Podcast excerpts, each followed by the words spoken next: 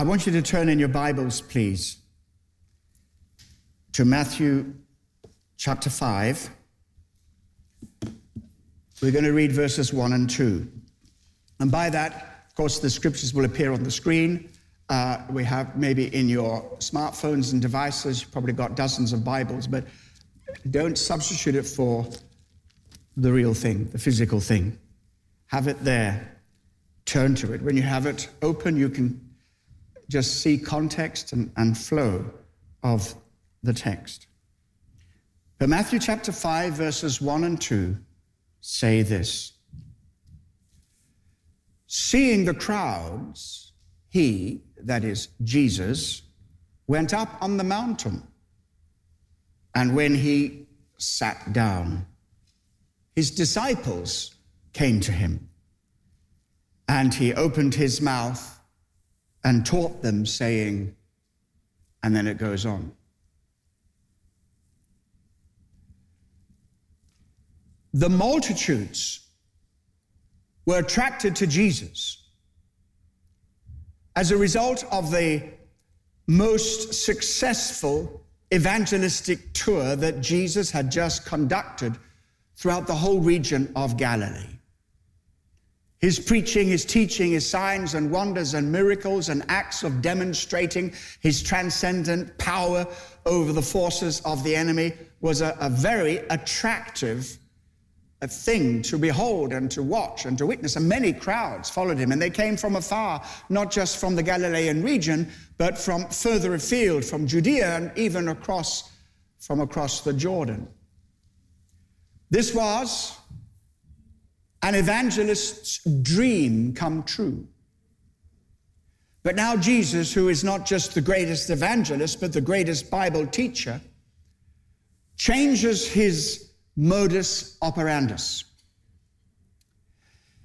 He, he turns his back, in a way, on the great crowds and goes to a solitary place where his disciples could be with him. And now the greatest evangelist forever dignifies the teaching ministry with the words recorded by Matthew.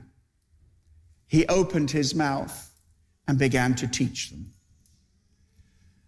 Over the last few weeks, we've been building up to this point where we finally begin in Matthew chapter 5, which is the beginning of the Sermon on the Mount.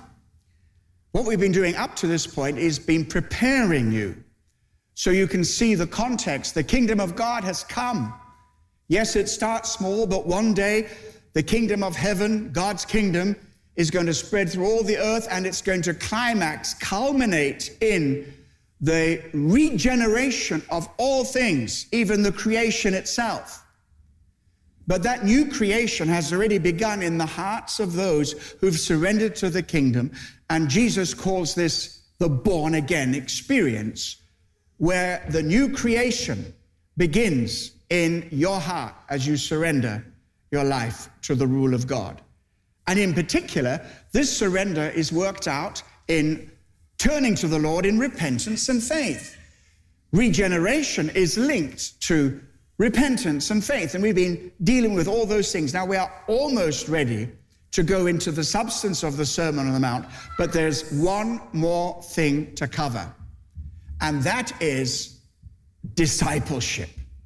You will notice that the sermon is addressed to Jesus' disciples in, in a clear way, many, many people were following him, and I suppose some would suggest that's discipleship, but it was not really because they had not identified who Jesus was. They had not had that kingdom experience in their hearts. They'd not repented, they'd not believed, and they had not drawn close to Jesus. They were attracted by other things. So, right now, in the final stages of preparing your heart to hear this wonderful message of Jesus that covers Matthew 5 through to Matthew 7. So we might approach this material and this sermon, the greatest sermon ever told, to have our hearts in that right place, to be receptive and ready to receive more of Jesus, more of the kingdom that our lives would be transformed from the inside out, we have to look at what it means to be a disciple. And I've chosen to approach this topic from one perspective. It's perhaps the most important perspective of all. It's where all true discipleship begins and ends the disciples' desire. Do you know that what your heart trusts in, I mean, truly trusts in, not, not just what you believe or what you hold, perhaps in, in your understanding and in your mind, but what your heart actually trusts in is what shapes you. Did you know that what you truly treasure, even more than some of the things that you might believe, but what you truly treasure, those truths that you hold in your mind, those truths that you treasure in your heart, what you truly desire, that's what makes the difference that is where your heart will truly be. Now, the problem is, in those days uh, and today, even within the Bible believing community, so much of our Christianity is held in, in, in, in our minds. Uh, we, we believe the right things, and yet we find our hearts lie elsewhere. Our minds might say one thing God loves me, Jesus died for me, I'm saved, he, Jesus is coming again. But, but our hearts are left behind. Our hearts have not yet fully committed to Christ. And this is a matter of desire. I want to provoke your, your desire today. Now, being a born again believer, you already have a desire, an inclination to God, uh, a desire that is capable of being developed until it is fully developed to the point when you love God with all your heart, your soul, your mind, your strength, you're passionate about the kingdom, and you demonstrate God's love to your neighbor. That's where God wants us to be. Timothy Keller, uh, a great preacher who runs a church in Manhattan, in New York, tells a story of when he was a younger preacher and was in charge of a number of young people in the church. And one of these was a young woman of 15 years, years of old, and she was having problems. You might describe it today, she's mental health problems, I don't know, but certainly she was having problems. She was, she was going through times of depression, times of doubt and anxiety. And he sat down with her like any good pastor would and began to say, You know, don't you know that God loves you? Don't you know that Jesus died for you? That he saved you? And uh, she said, Yes, I know these things. But this is what she went on to say What good is it if God loves me and no boy will even look at me? Interesting. Interesting. Our heart goes out to her. Not just that the desire to be attractive to members of the opposite sex amongst young people and so on, th- those things are not wrong. But clearly, this young girl had put her trust in, her dependence on having boys like her and take her out.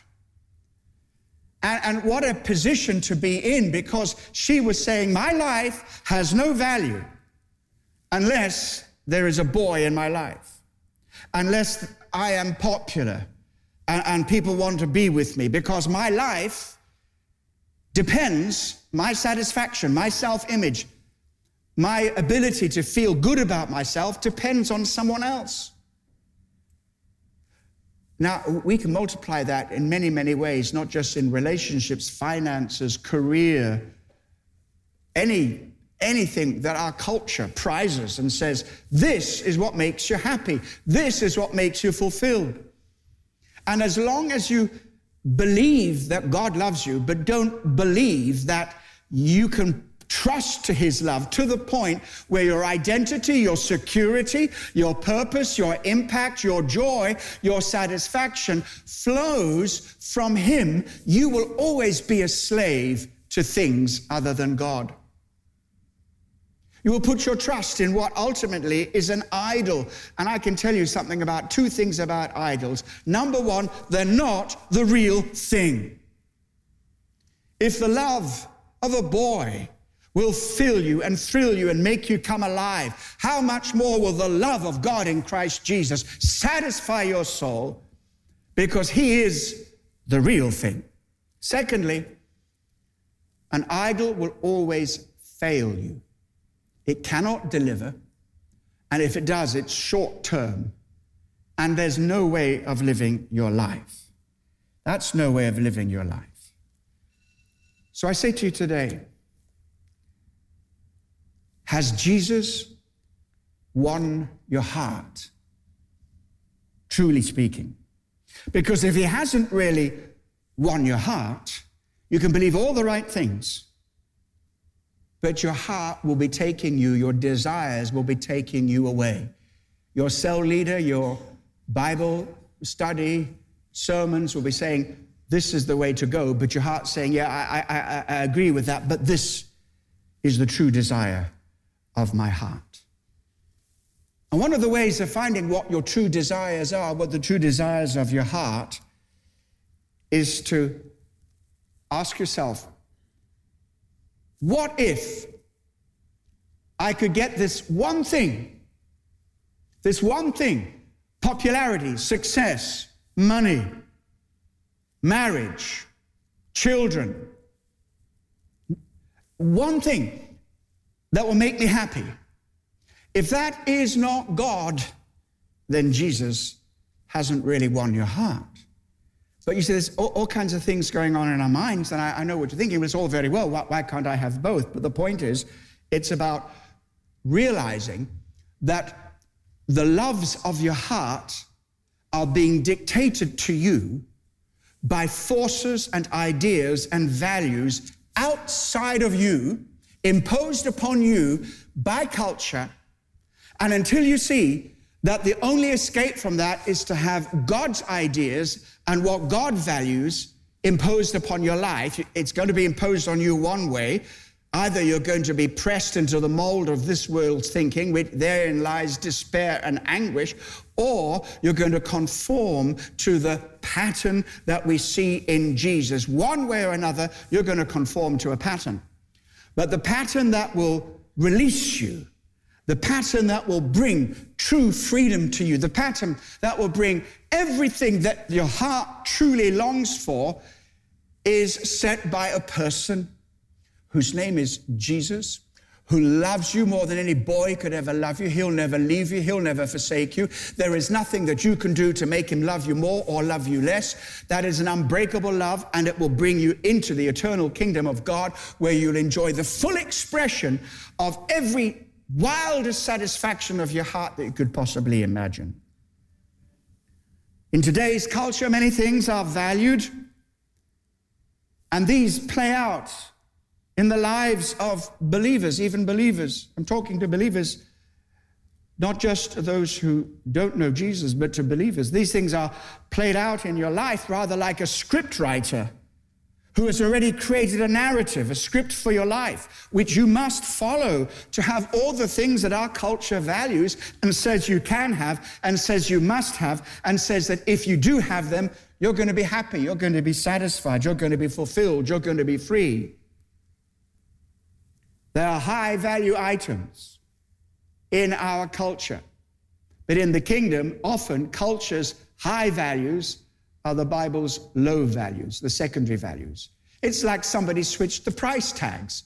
Things that God values, and that when we see the gold of these values, we, we, we would really be able to value them as they should be valued, but it's like at an auction where high value things are low with a low ticket price, and, and, and, and low value things have a high ticket price. And we pay a high price to have low value things. And the truth is, the truth is, by comparison, the yoke of Jesus is easy.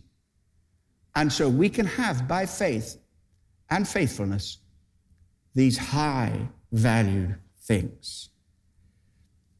Jesus put it this way For where your treasure is, there your heart will be also. We're preaching to the heart today.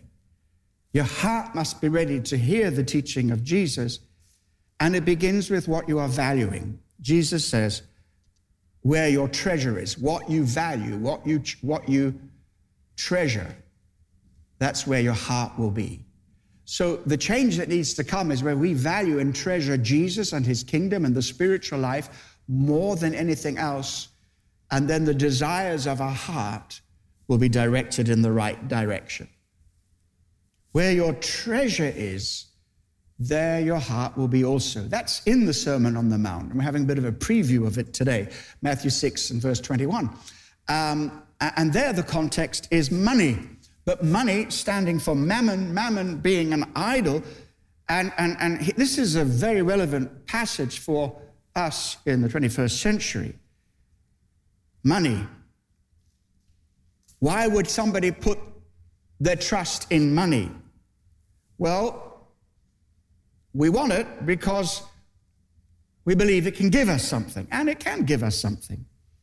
In fact, most of the things that we desire are legitimate in the right order. it's not money first, it's God's, God first, and then finances will flow from that and they will be in the right order. It's the love of money that's the root of all evil, not money itself. The truth is, money can give you something. But what Jesus alone can give you, no money in the world can buy. You can be richer than Bill Gates and live in misery and agony on the inside. Money cannot buy you peace of mind. It might buy you education, it might buy you influence, it might buy you a certain level of health and comfort, but it cannot buy the deepest, what your heart most deeply longs for. It, it, it doesn't satisfy. Putting your trust in money or relationships or anything else, success, career, marriage, children, family, putting your trust in anything other than Christ will make you a driven, fearful, and anxious person. Why? Well, after all, you can fight all of your life and never get the financial level that you dreamed about.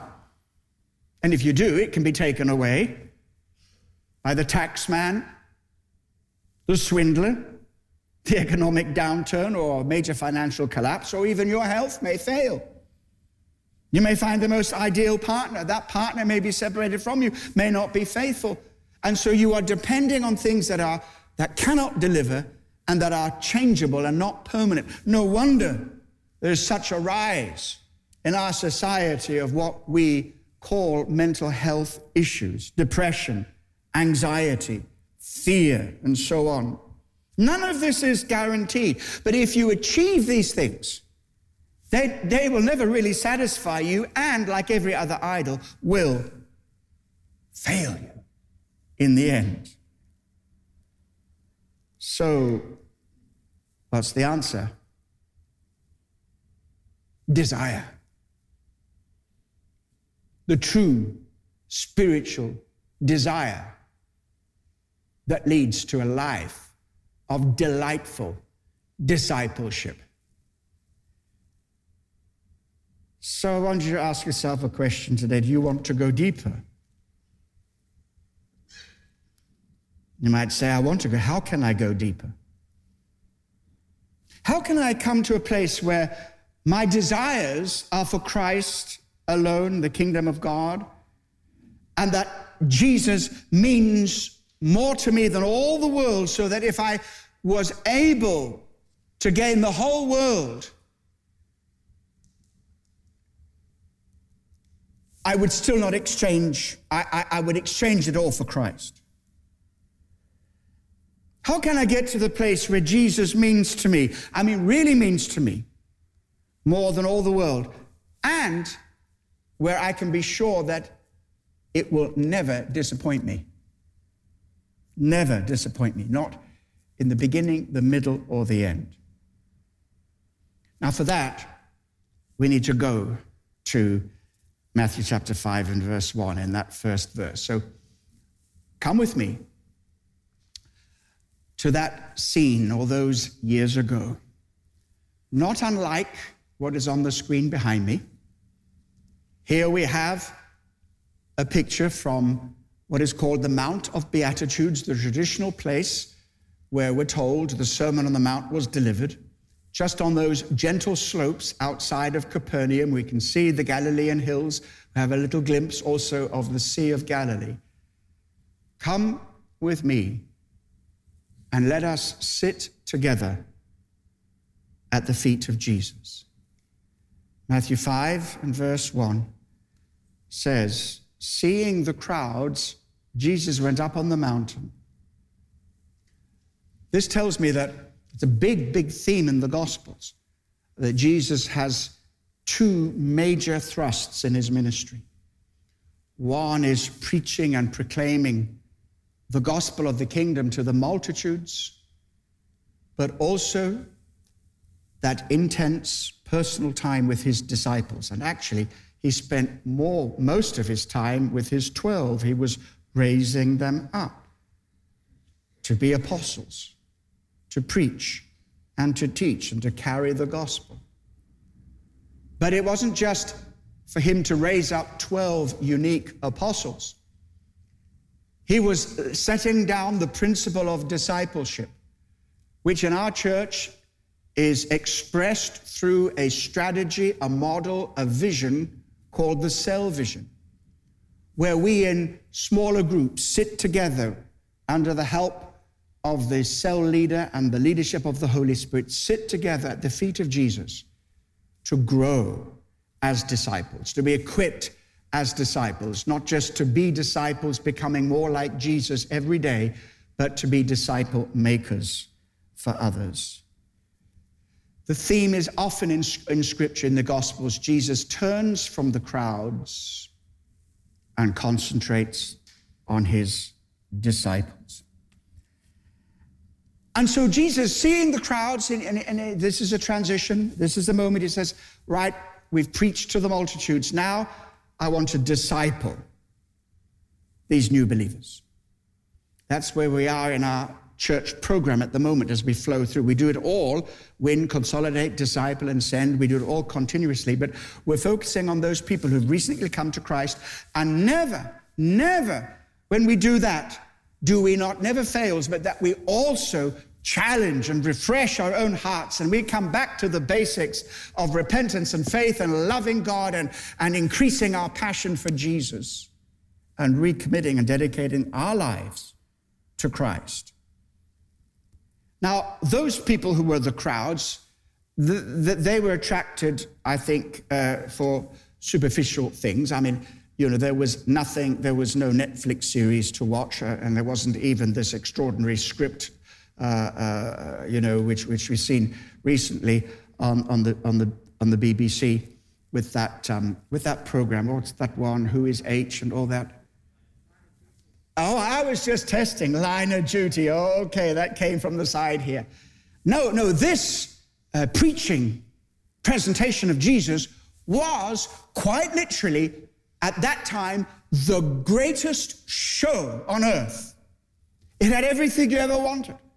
And they were attracted too because of the healings and, and, and because of the controversy. Wow, this guy hasn't even been to Bible college. And look, he can preach better than any ordained minister. Those people can't heal the sick and raise the dead, but this one can. Come and have a look. Roll up, roll up, everybody. Now, it was more than a show, I know, but people could take it as that. Now, these disciples are different.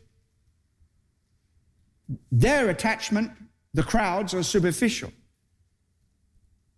But these disciples had gone deeper. They were defined by their desire. Let's see how it plays out. Get this in the picture. Many crowds. Jesus is very popular. Everybody knows him. So he secretes himself away up onto a mountain slope. His disciples see him, follow him, and maybe other crowds say, Is there going to be another show today?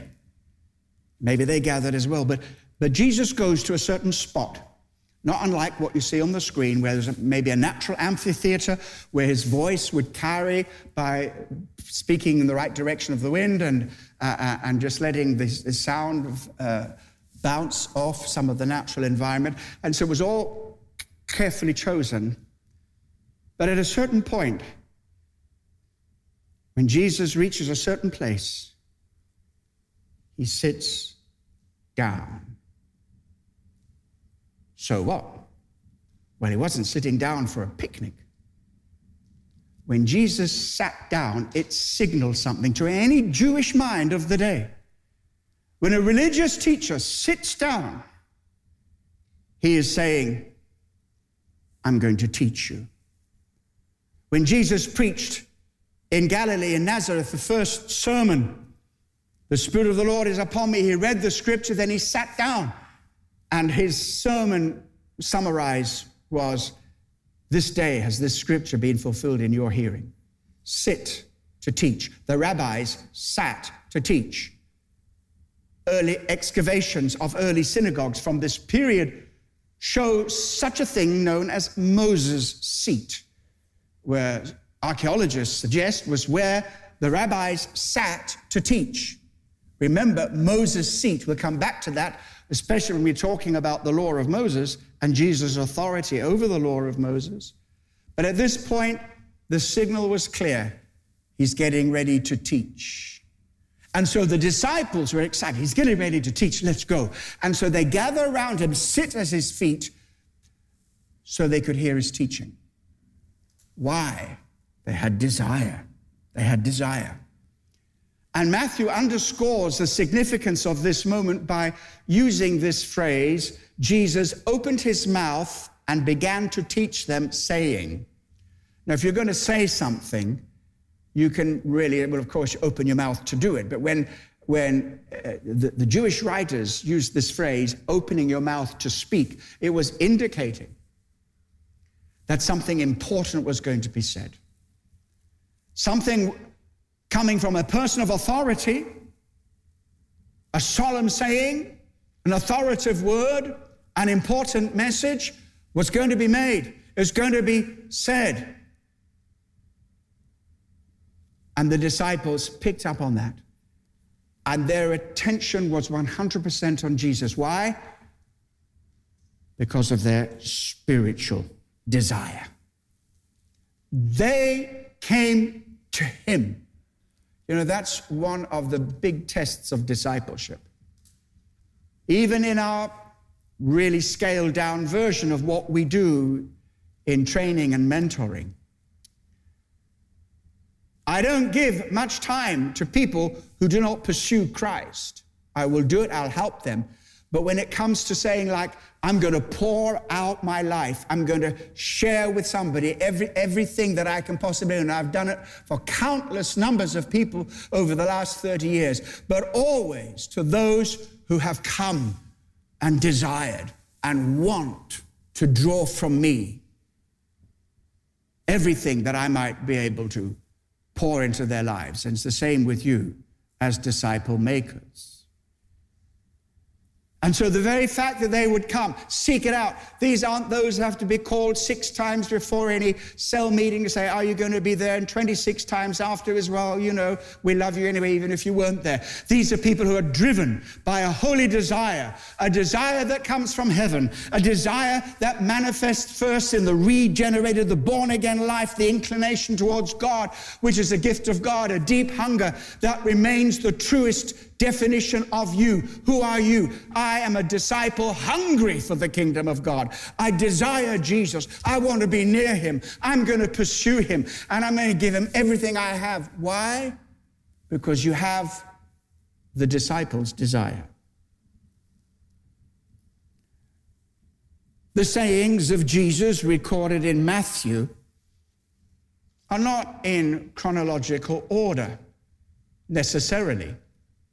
Therefore, I wonder if these disciples, where do they get this desire from and how has it been activated in their life? I wonder if they had already heard those remarkable words of Jesus, which will draw us closer to Him and will bring out our desire for Him more than many other words. Matthew 11, 28 and 30 say, This is Jesus speaking. Come to me, come to me all who labor and are heavy laden, and I will give you rest, rest from anguish. I'll give you rest. Take my yoke, my kingdom upon you, the yoke of my kingdom, not the religious yoke of the scribes and Pharisees, not the cultural yoke of cultural standards, but my yoke, the yoke of the kingdom. Take my yoke upon you and learn from me, for I'm gentle and lowly in heart, and you will find rest for your anguished souls.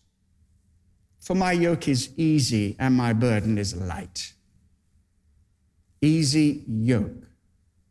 When you look at what that yoke means in one place, Matthew 5, verse 48, Jesus says, Therefore be perfect as your heavenly Father is perfect. The standard of the kingdom is so high that you could wonder how it could be anything other than a really heavy yoke. Now, the difference is love.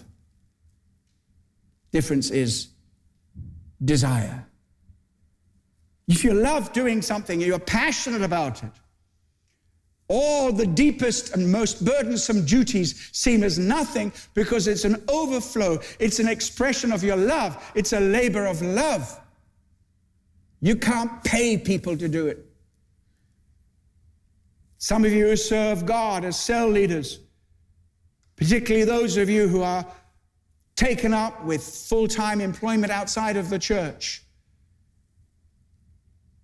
your labor of love is a labor of love. And I've seen you work. I've seen you give yourself with such a passion that I could not pay any single staff member to have the same passion. Of course, they will because they are following Christ, but money can't buy that. The love of a mother for a family, the love a husband for wife, and, and so on. You will go not just the extra miles, but the extra hundred miles because of your desire, because of your love. Your delight is to serve. Your delight is to love. Your delight is to satisfy the desires of your beloved. The yoke is easy. Now, slipping on to another passage, and, uh, uh, and this I, I really like to make a strong point. Uh, Luke chapter 9. Now, I make this point many times in my book, um, People with a Passion, and also usually when I refer to discipleship, teaching, and preaching, because we're not the only ones who preach and teach discipleship. And thank God there are more and more churches doing it. But sometimes I hear it presented in a way that, that jars with me. Here it is. Let me read for you Matthew, Mark 9, verses 23 to 25. Let me read the passage. And he said to all, If anyone would come after me, let him deny himself and take up his cross daily and follow me. For whoever would save his life will lose it, but whoever loses his life for my sake will save it. For what does it profit a man if he gains the whole world and loses or forfeits himself, his soul, his own life? In other words, you can gain the whole world and you will never discover what your soul really thirsts for the very thing you've been created for, and nothing else will satisfy other than that. And of course, that's Jesus, that's God, that's the Holy Spirit. But here's how some preachers start out they want to make a speech about discipleship. They say, Jesus did not come to call people to make decisions, but make disciples. You may be a believer, but are you a disciple? If you want to be a disciple, here's what you have to do take up your cross and follow Jesus. I've heard sermons like that. And that's true, but that's not the whole truth. In fact, a vital part, the vital part of that truth is missing because Jesus did not begin by saying, Take up your cross and follow me. He started by saying, If anyone desires to come after me, the desire is the motivation behind discipleship.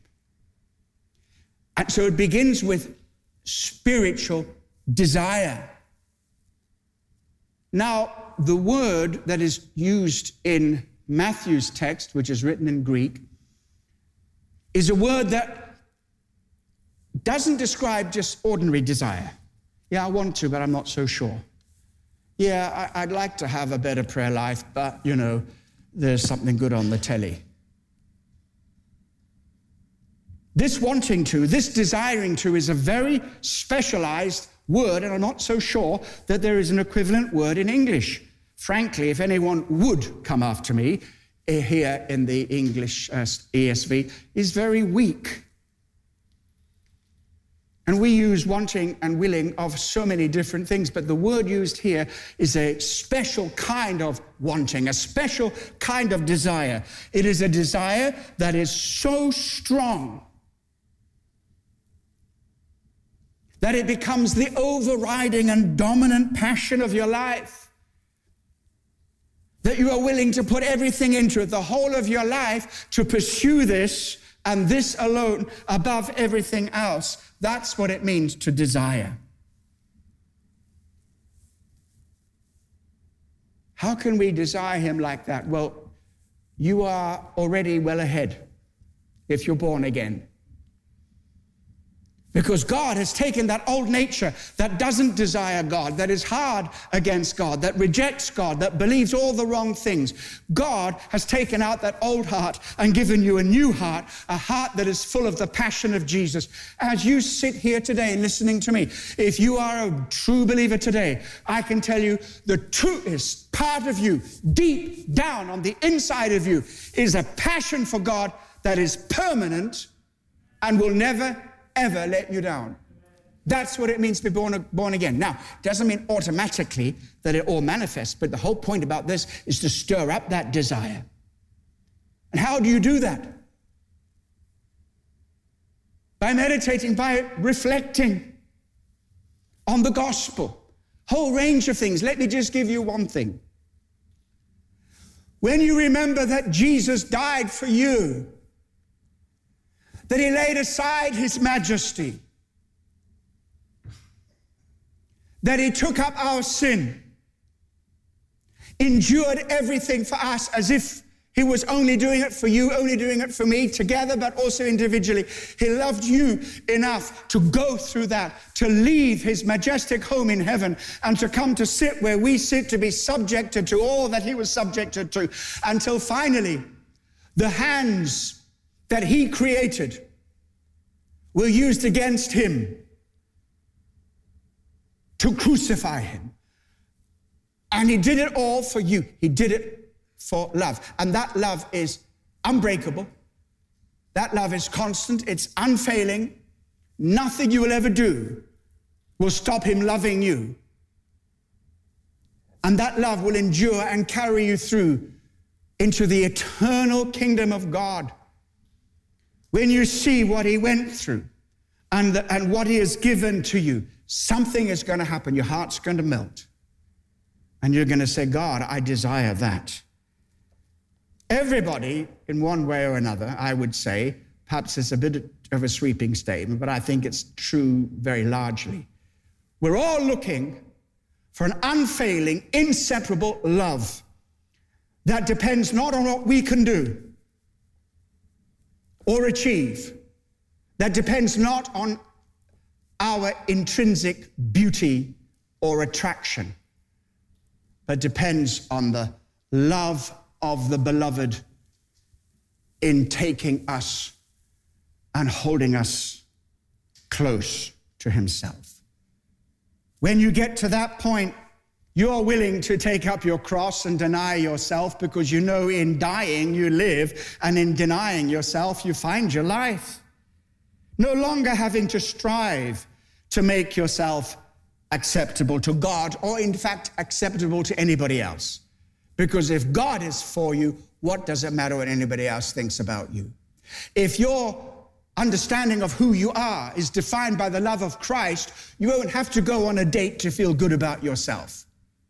And by the way, just as an aside, you won't have to worry about dates when people see that you are so self-assured, not arrogant, but that your, your self-image is strong and that you value yourself and that you consider yourself to be highly valued, that will attract the boys from every bush, every corner, every part of London.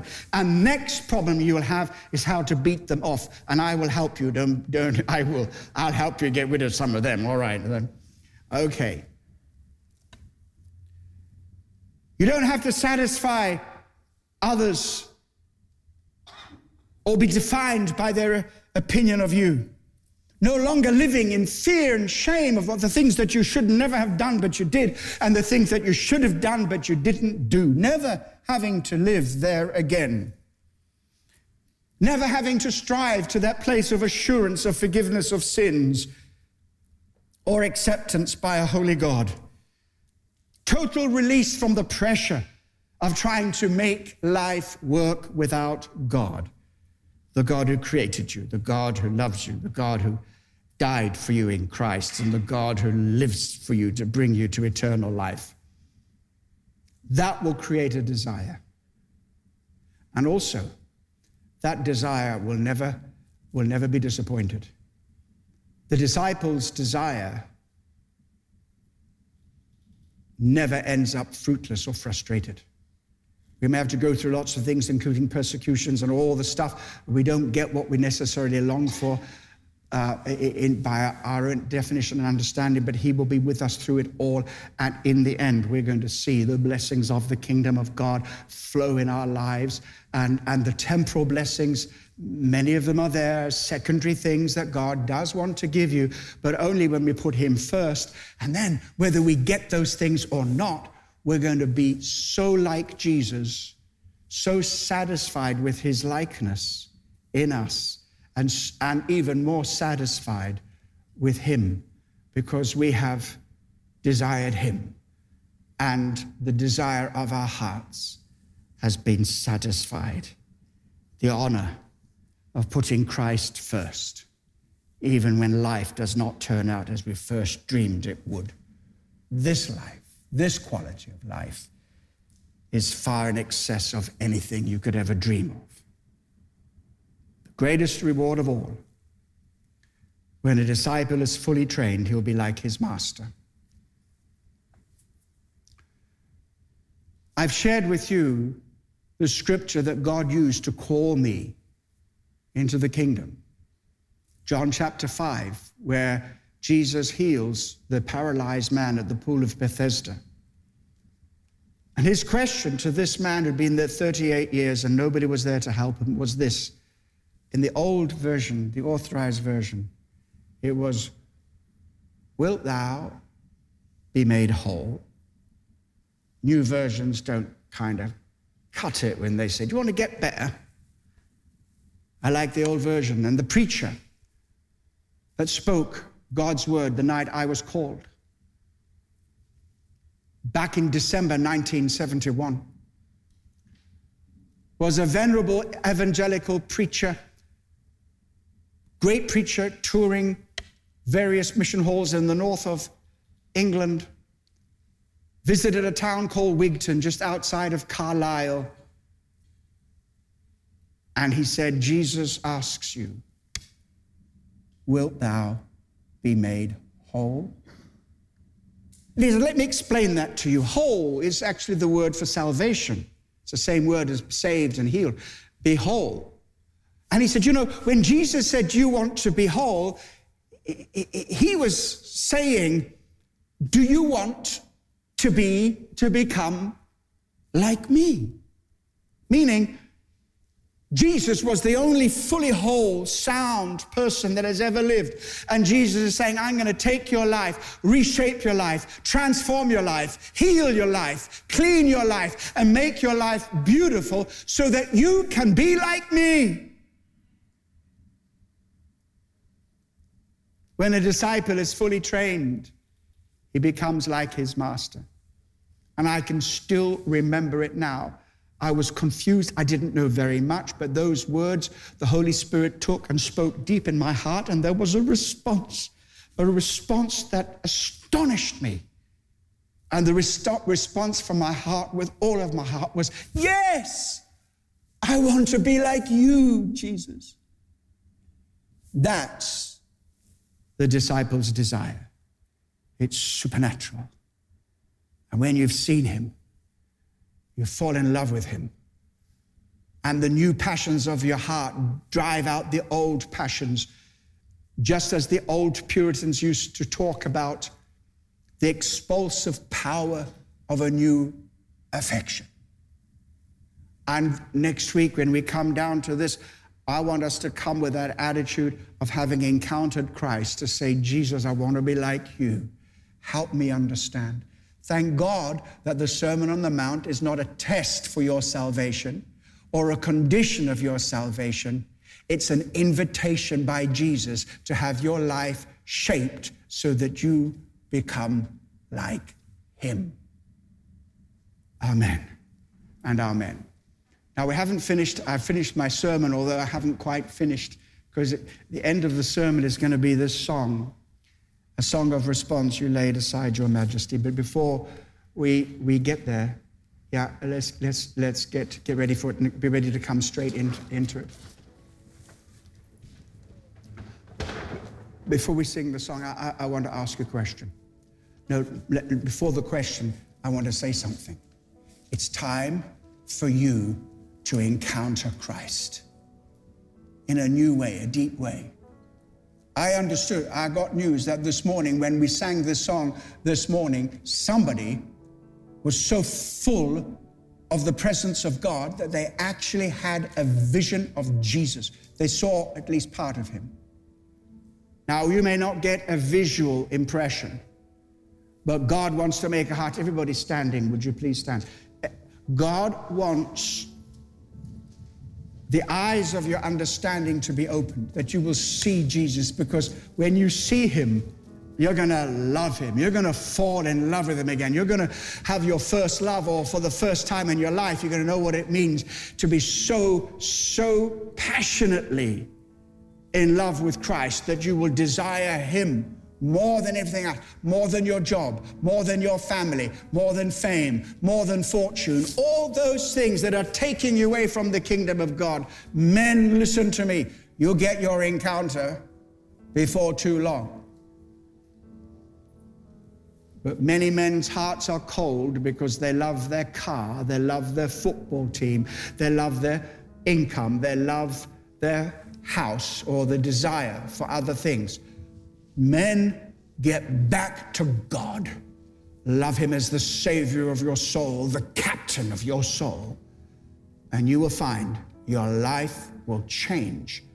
When things come back in order, you'll know what it is to live, not just in the kingdom, but in the fruits and rewards of the kingdom of God as well. Amen.